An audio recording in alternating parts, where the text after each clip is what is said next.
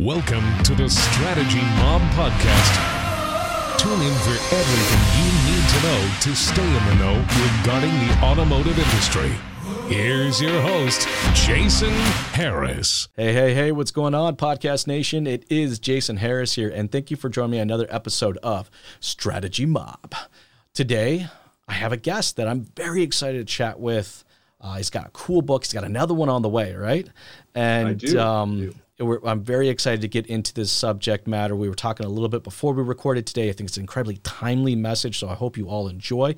But I have the one, the only, the oh so famous Mr. Rob Hamilton in the house today. Rob, thank you so much for taking the time to jam with me. Well, thank you very much, Jason. Uh, I do appreciate it. and I'm glad to be here. Hey, Rob, for everybody out there uh, that's watching or listening and kind of don't know your story or your origin story, kind of how you got started in the industry, I thought that'd be a fun place to kind of kick it off. So, what is the origin story of Rob Hamilton? I love origin stories. Um, so here's the situation. We started uh, in the car business back in 1991 as a sales consultant and uh, went and sold for nine, nine years, got into management, and then moved to a Saturn store uh, in- in 2001, I want to say. And I started off as a used car manager there. But about midway through, they were doing some changing with their training process. In other words, Saturn, as a lot of people know, a one price store, and I've sold under absolutely all formats. But the one price store is interesting because one of the things that they felt that they were failing to do was actually ask for the business, or they were having to say the word no too often. So I came up with a program called You Don't Have to Say No. In other words, if somebody said, Well, can you do better on the price? Well, they didn't negotiate. So they would say no. Mm-hmm, Uh, you can't take $100 off? No. well, that's not how you progress in the sales process. That's kind of a kind of a stopper right there if you don't have something else to say. So we were thinking about other things to do and we started learning about positive value statements. We started learning about counters. In other words, explanations as to why we do things the way we do. In other words, we chose a culture that doesn't include negotiation or involve negotiation. We prefer to relate to our guests with integrity. We're a no hassle, no haggle environment. These type of word tracks that help explain exactly why we did things the way we do. And that way it would prevent us from having to say the word no and then move into the close following the sales process, of course. Of course. But uh, at any rate, also asking for the word or asking for the sale was something that they kind of struggled with. You know, would you like to put this car in your garage? Is this something you like to do right now? All I need is your authorization right here. These are all good things, but they failed to do that. So we came up with would you like to go ahead and then continue with the process? Very soft, very simple. But this is from you don't have to say no.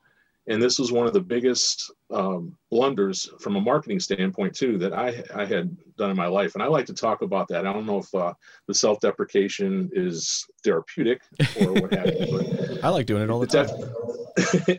You have to. I mean, it, it can be very much so, but think about this. I came out with this brand new program for Saturn to try to help Saturn or try to help one price stores. And although there are a lot of those still in the country operating very well and making money and doing a great job. But then Saturn unfortunately went out of business.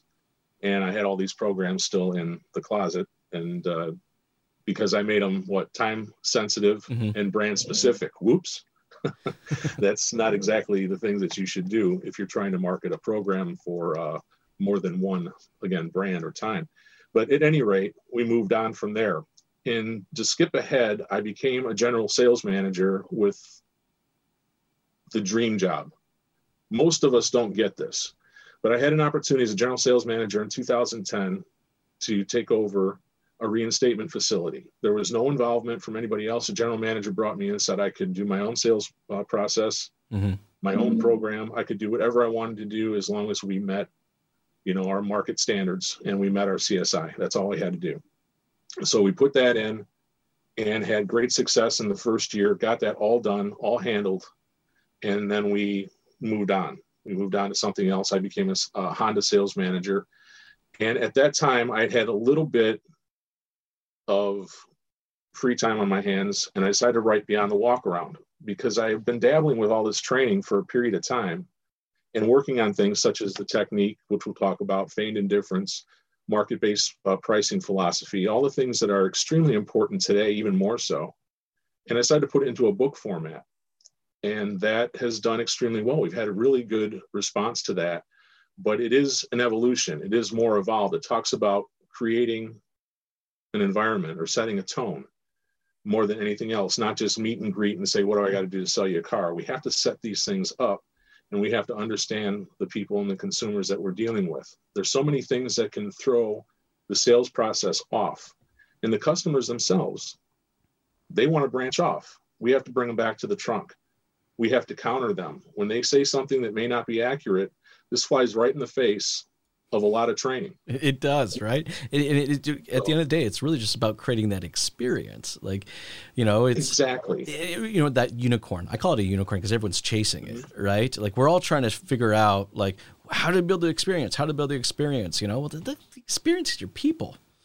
All right, it, it's it's their body They're language. Important. It's what they say. You know, and sometimes it's actually more of what their body language is saying, sometimes necessarily even what they're saying in general. I'm a I, I love reading people. I, I am I'm I'm weird. I, I love people watching. It's one of my favorite pastimes of like ever. I'm sure you're probably the same. I mean, based on kind of what I've read about what you've written, I'm pretty sure you like what you like doing people watching as well. Yeah. And it is it, it's it's truly you know trying to to create that experience, but putting it from a, a, people first type mentality. Look, look, look, our processes and everything that we've done for the last uh, 40 years has been profit first, not people first.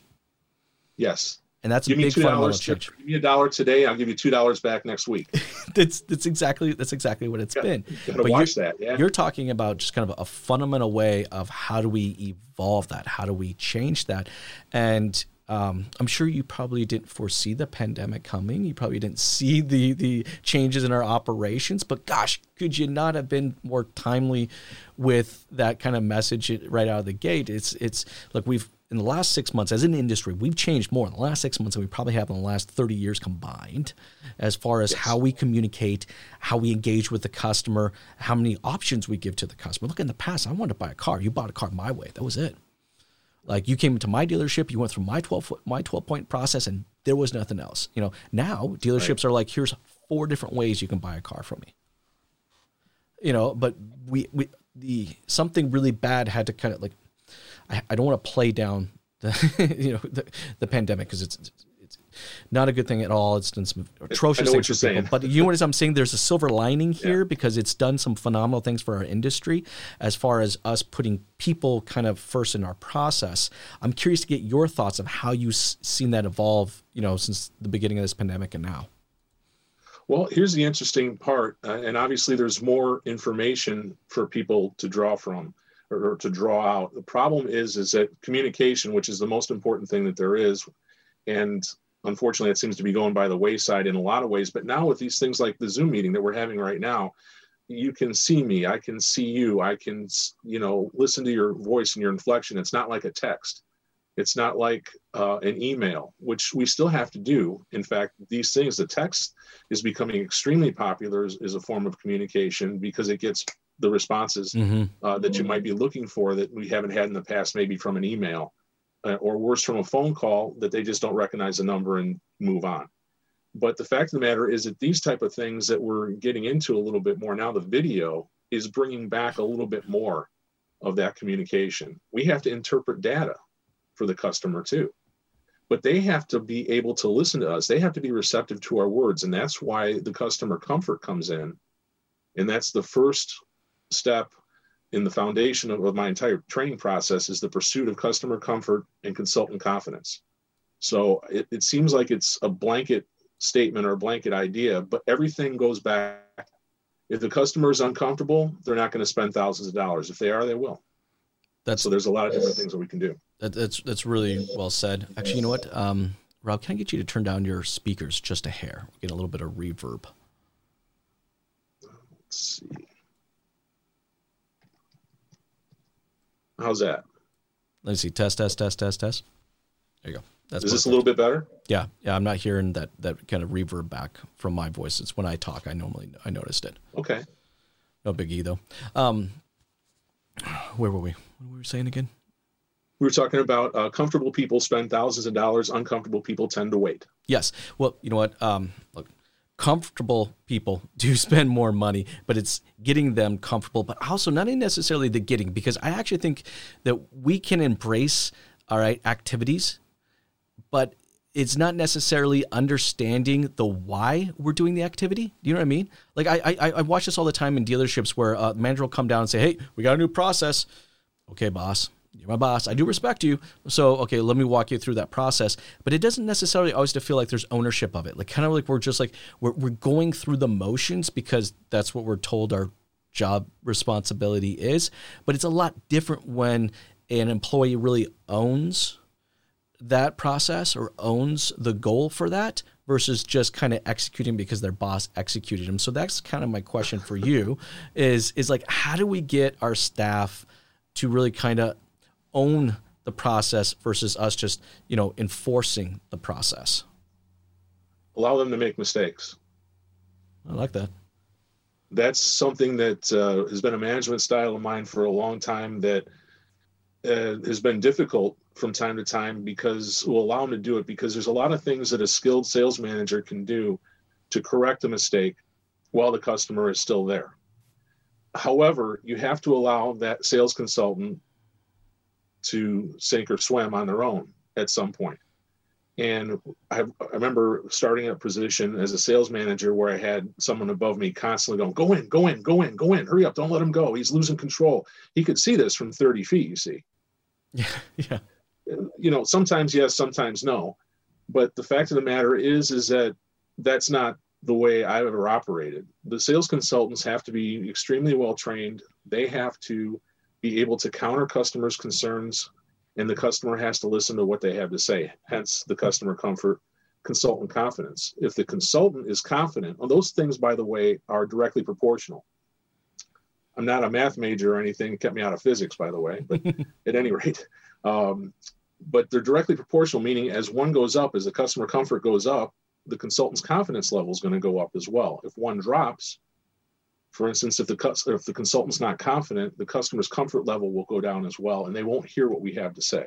Mm-hmm. So these things are extremely uh, important, and that's why the pursuit of these two ideas is paramount. Uh, so that's that's one of the things that I stress uh, ex- extremely hard. Well, you know, I mean, given right now with the current climate, I mean, look, we're going into Q4. Okay, already kind of a colder time.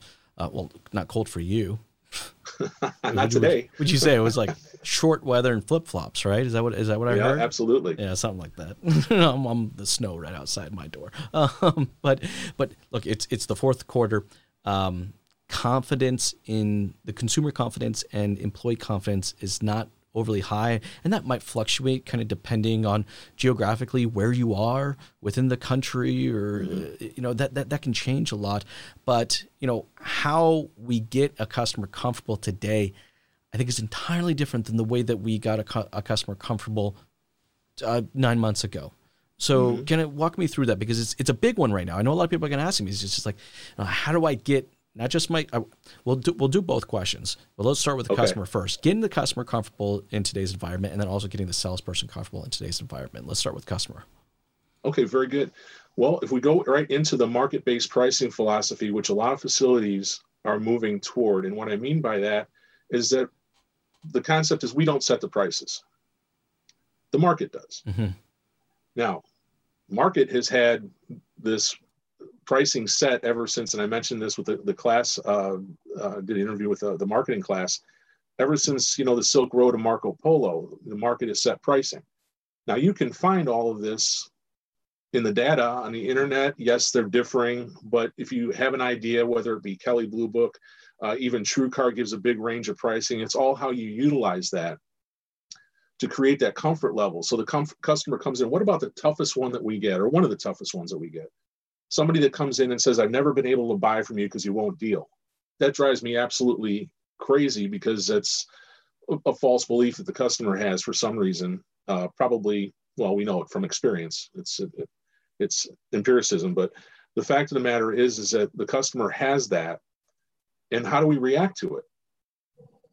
Well, you'll be happy to know that everything is now market based. We've done this just for you. You're very important to us. We don't want to miss you again not what do I got to do to sell you a car today or what do you want to pay, which happens all the time, far too often. But you guys won't deal. Well, let me bring you right to my manager. Then we'll get we'll get a great deal for you. We'll, we'll sell you a car so cheap you won't believe. Hold on, you're you're devaluing the product right away, how are you going to, you're going to set up a utopia. You're going to set up a situation where you can't sell a car because they'll always think that there's something better. But if the market sets it, okay, you'll be happy to know that we've restructured our pricing philosophy to dominate the market, and we have. And that's what we're doing right now. And we did that just for folks like you. That, that definitely can that, increase my confidence as far as like um, I, I want to engage. You know what I mean? Like right. I, I know that there's going to be some time savings here because you know I, I, there's I don't have to do that two three hours of negotiation that maybe I did the last right. time I bought my car. So I can see how that's going to increase my, my confidence in wanting to engage with that specific, you know, you know dealer. Now, mm-hmm. when it comes to engagement, look in the past, and we kind of talked a little bit about this, you know, before we started hit the record button, was you know it's like when you wanted to buy a car, there was only one way to buy a car. It was me, the dealer's way. That was it right? right. There, there, was no customer way to buy a car, and so so for us, I guess to increase confidence even more so with the customer, we there's a, some dealerships out there like here are here are two, here are three, here here are four different ways you can. You, you can buy a car, and I, and I think to what you're saying, and just to kind of add to it, is that is that that that that market price, that transparency of market price, can can bring that to it. Have you have you seen this currently being executed? I do. I have I have uh, spoken to some dealerships that are utilizing it right now. But what it does is it, it it creates that transitional period that allows you to sell it their way, or at least in their mind. Because quite frankly, we're going to still try to go back to a specific or a certain sales process, which we should because of the things in the last 40 years, a high percentage have not worked. But the sales process, quite frankly, is still tried and true if it's utilized properly. We have to get them to that. Just like we were talking about the tree trunk, they branch off. It's just like a road. They're going to go off a side street. We got to bring them back to the road. That's the process. They don't have to know that. They don't care about our process. No, that's not that's not of interest to them. So they don't. do you think that's, kind of like the happening. first thing that we kind of have to really kind of push? Like I'm sitting there, I'm working with dealers, and we're working through this. It's like the first thing I got to get them to understand and embrace is the customer could mm-hmm. give a rat's ass about what your process is. They just simply Absolutely. don't care. Like they don't. they, they, they, don't. don't. But but like we, we but I've spent all this time. I've invested all this money. I've done all this training, and I've done all the you know they they, they have to. No, they don't give a crap at all. You know, so it's, it's like building the process for us, but developing the experience for them. is in two entirely different things. You know, and absolutely, we, we have and, to do both. We can't do just one, right? And and then the funny thing is, is that what I teach helps us get through the process more efficiently. It helps us get through more quickly. It helps us qualify the situation. And there's differences. I don't need to go into that right now, but find out where you are in the situation. What do you need to do to get back to the process? Where's the customer? Are they listening to what you do have to say? Are you continuing to build value? And are you going to be able to ask for the sale? Because the two things that prevent us, everybody knows what they are wrong car, not asking for the business. That's almost cliche now but it's still true. If you have them on the wrong car, your chances of closing the deal are relatively slim. That's true. All right. So, I mean, it's just if you don't ask for the business, unless you get a laydown, you're probably not going to sell the car. I find that so, art has gone away. Like, like oh. is it the, the art of asking for the business, which is always because, like, I mean, that was when I first got in the business, it was just that was it. it. That was the key to everyone's success. You watch the most successful salespeople that you know was working at my dealership, the first GM dealership I worked at. You know, was the people that are most successful are the ones that uh, that could execute the ask for the business in the most professional, clean, and appropriate way. And and that 100%. art, the, the art of asking now is just kind of gone away. It's just it's almost like kind of expected. Well, come on, look at that price, look at the payment. What do you do? Like of course you're doing this. What, what, what, are you talking about? How, how, do we how do we get back to that? That is one basic that I definitely want to see that we need to get back to. It's the, you know, why don't we go ahead and continue with the process? It's it's it's so simplistic that we don't and we just don't do it. Can we go ahead and continue with the paperwork? If you say those two things, mm-hmm. the customer knows they're buying the car. You don't even have to say it any other way. But if you have a situation where a customer, and how many times, again, cliche, we've the customer said, "We're not buying for a month or two or three or, or a year," and they they still buy the car that day because the sales consultant did their job, followed the process, did what sure. they were supposed to do. But if I have somebody that said, "I'm not doing that," I'm still going to go through my process. I'm still going to give them the needs assessment that they need in the interview. I'm still going to give them the world class presentation. And this is some of the things that we miss as well. But that world class presentation that makes you a dinner topic, how often do we really see that these days? No, you, you really don't. But if I've done all those things, and then at the end I say, you know what, Mr. and Mrs. Johnson, I know you said you weren't buying for a month. But considering what we have going on, particularly right now, with all the incentives that are available to us, with the market-based pricing, with everything that we've talked about, is this something we can go ahead and accelerate? Is this something we can go ahead and do now? Now there's your can we do it now? Mm-hmm. So there's always a spot for that. Can we go ahead and move forward with the process? Or why don't we go ahead and move forward with the process, which is a little more assertive? So there's all these different things that we have to learn as sales consultants and as managers that uh, that these these books that I've, I've written do, do speak to, which uh, I'm really excited about. No, I think I think it's really cool. Look, at the end of the day, it's all about perception, and this is one thing that I always kind of harp a lot uh, with people is that you know, uh, look, your customer's perception is not is, is their truth. It's it's not reality in a lot of cases, but right. but it, it's it's their truth, and you got to respect that, and you got to work along with that. All right, look, if the customer's perception is that you're treating them like cattle and you're moving them like a herd in and out of these gates, I don't give a crap if you don't think that's right or wrong. That is how they perceive it. So it's mm-hmm. developing out a sales process where the perception to the customer is that they're the ones that are in the control. And we're not I'm not I'm not saying that in a bad way because I do want the customer to to to feel like they're in control. But you know, at the end of the day, we are the professionals. All right. We we do know what information and which direction we have to head into, not because we're trying to increase our profitability, but because we're trying to make the transaction better for them in the first place. So it's like, how do we get that that perception that the customer's in control? I mean, I find that that is kind of the key to some of the best sales processes out there. Jason, you hit it right on the head. and the easiest way is to tell them they're in control. Let Ooh, them like let them hear let them hear it say, folks, you make all the decisions. You're in control here. You know, tell me what you'd like to do. That being said, you're going to move ahead as the sales process dictates, keeping all these neat things in mind that they are now going to tell you because their comfort level just rose. And now they're going to offer more information because they understand that they're the ones they believe are dictating the process.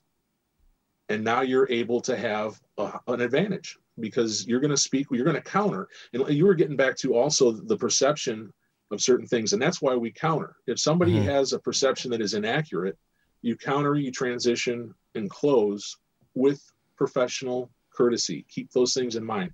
Professional courtesy. You don't want to disagree. And I've had this conversation many times.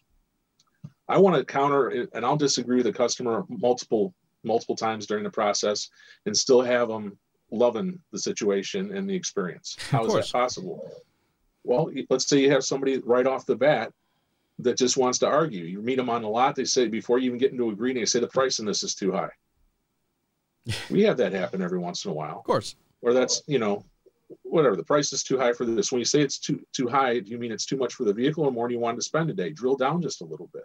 Well, because it's, it's, it's, it's, their perception, right? You know what? You know, there's right. a there's a word that I wish we could actually remove from our industry is this overcoming objections.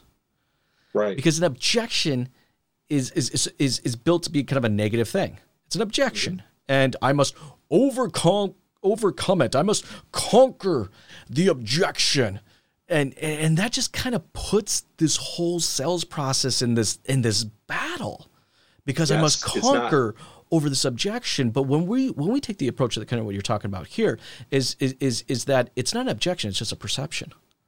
Mm-hmm. I feel like as salespeople, when we look at it that way, or management look at it that way, then it's just we, we can acknowledge the fact that that is their perception, not necessarily reality, but we still have to respect that is their perception and, and, and, actually take the time to understand why they perceive it that way, just to the point that you said there.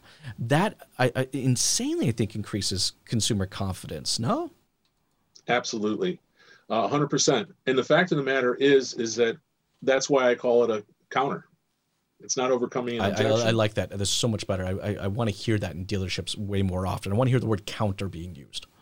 Yes, it is. It's just a counter, you know. And if you have somebody that says that again, you know, the price of the vehicle was more than I wanted to spend, what have you, you can counter. The counter is actually this is priced far below what the market says it's to sell for. Understanding that, which is the transition in the counter, understanding this, knowing this or that. Now that this is clear, can we go ahead and take a closer look at the vehicle? Let me show you why it's bringing the money, or something like that. Mm-hmm. But it's a counter transition close, which can be used throughout the entire process, no, what, no matter what step you're on, and move the customer forward with professional courtesy and not having them feel like they're being disagreed with on a consistent basis, although they are.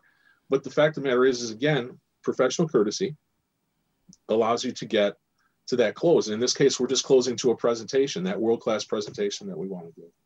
Yeah, it's not necessarily that we're disagreeing. I don't think what it is is just we're we're we're, we're acknowledging and understanding their perception, and then mm-hmm. helping them kind of through the path to maybe what the the, the reality of it is, right? Absolutely. Like, that, that's I mean, I, like I, I just want to.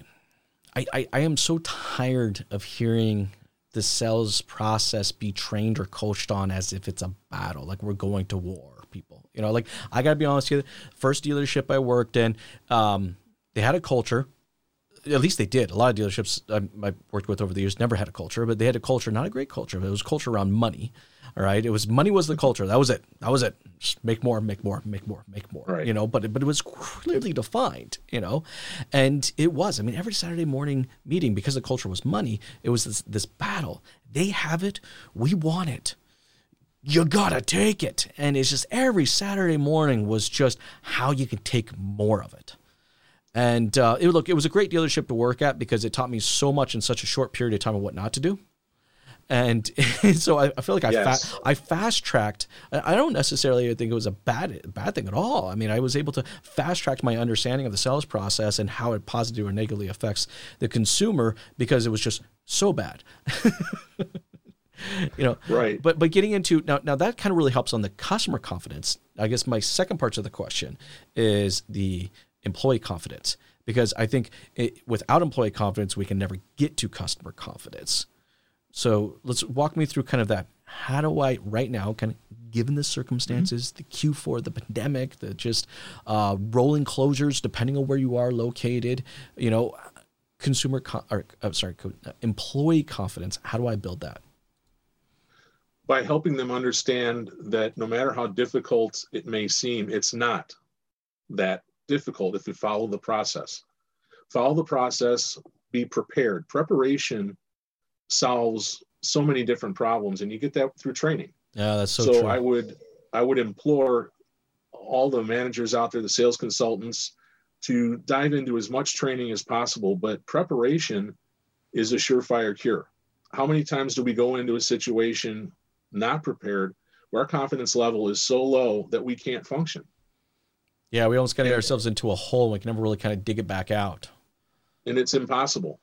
And one of the things too is with the concept of feigned indifference, and this is this is something that has been a staple in my presentation. Feigned indifference is to pretend to have no bias or preference as to whether they buy a car right now or not. Talk about flying in the face. Yeah. Of conventional, but it's to pretend. That's where the feign part comes in. What's the mindset? So in other words, it's a good mindset. Have, yeah, if you have your if you there's your confidence there too. But if you have your type A that walks in type A plus, sorry, I'm not going to get in. I'm not a psychologist, so I don't want to start defining personalities.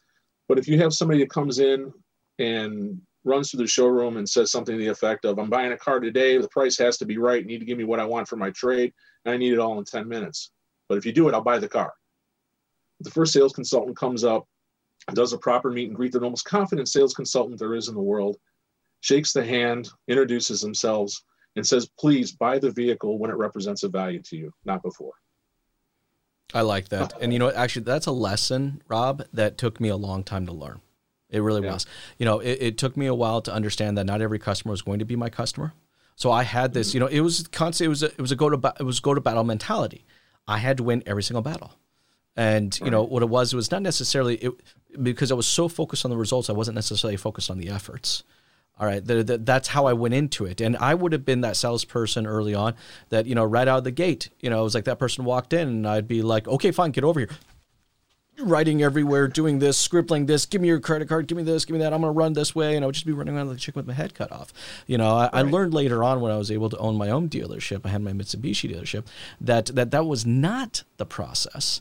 All right, that, that that it really was, you know, for me to be confident, I had to just be confident that you know uh, we were going to bring value, and and, yes. and and nothing was going to happen. I mean, nothing was going to happen with a customer until we we I got into this this cloud nine of value proposition.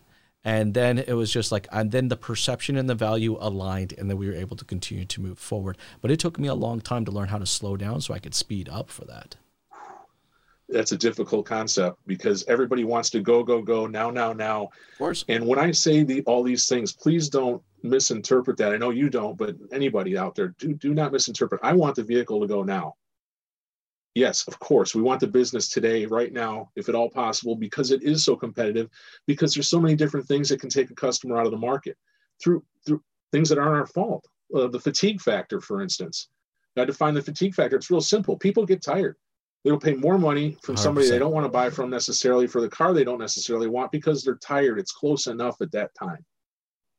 And we have to watch that. That's why we consistently have to build the value and consistently have to ask for the business and go for it today. So don't get me wrong. Everything that I say, everything that I teach is still designed to get a car deal now, if at all possible.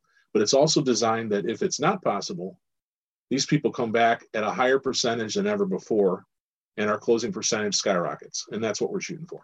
No, look, I understand that we have to build a process around getting the deal now. But, you know, as in, uh, when I became an owner, I understand that I don't want every deal. I right. realized that quickly. You know, isn't um, that good to know? It, it, well, man, it was it was an epiphany of of of sorts. Really, it was. It was like, well, what? Um, yeah, right. it, was, it, it, it it really kind of opened my eyes a lot, and to be able to in, kind of empower my staff that way. Uh, th- look, there's a fine line between confidence and cocky, right?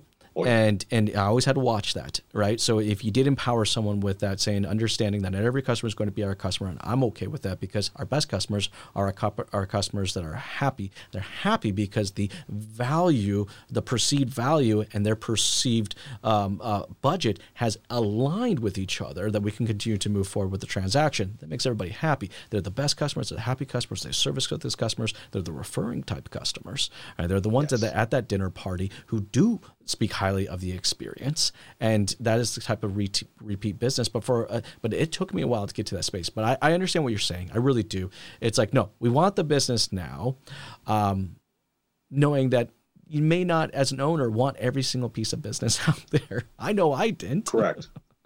And that's you know that's where the management staff comes in because you know they're given their instructions uh, from either the general sales manager, general manager, owner, what have you. That's where the sales manager comes in and trains the sales staff and, and we all do and they'll decide what deals they want and what deals they don't want.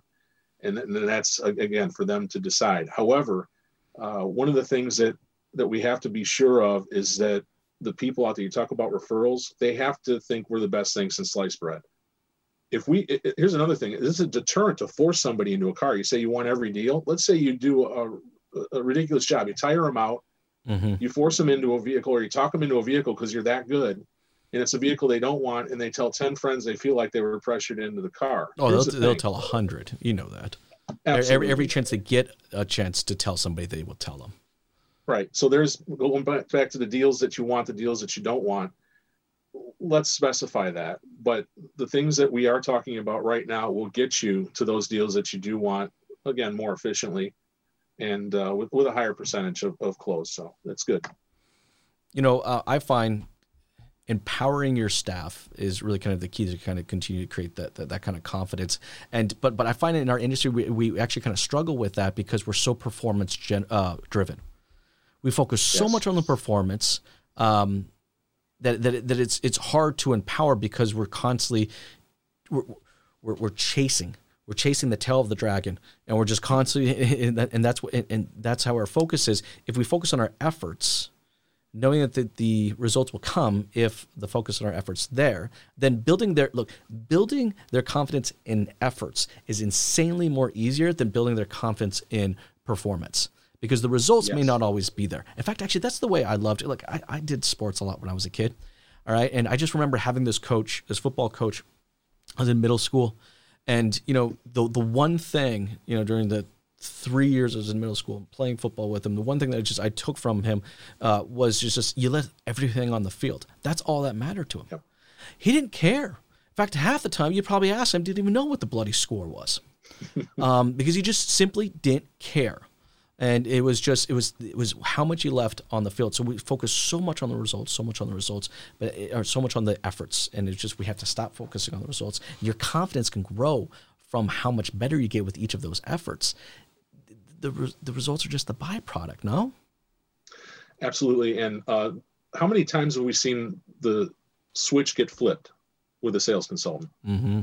How many times have we seen a sales consultant struggle, and then all of a sudden, he or she gets it, yeah. and all of a sudden they're not at the bottom third, they're in the upper third, or they're in the top three, or they're salesman of the month, and all of a sudden it happens, and now it's consistent because we allowed them to make the mistakes, to allow them to learn.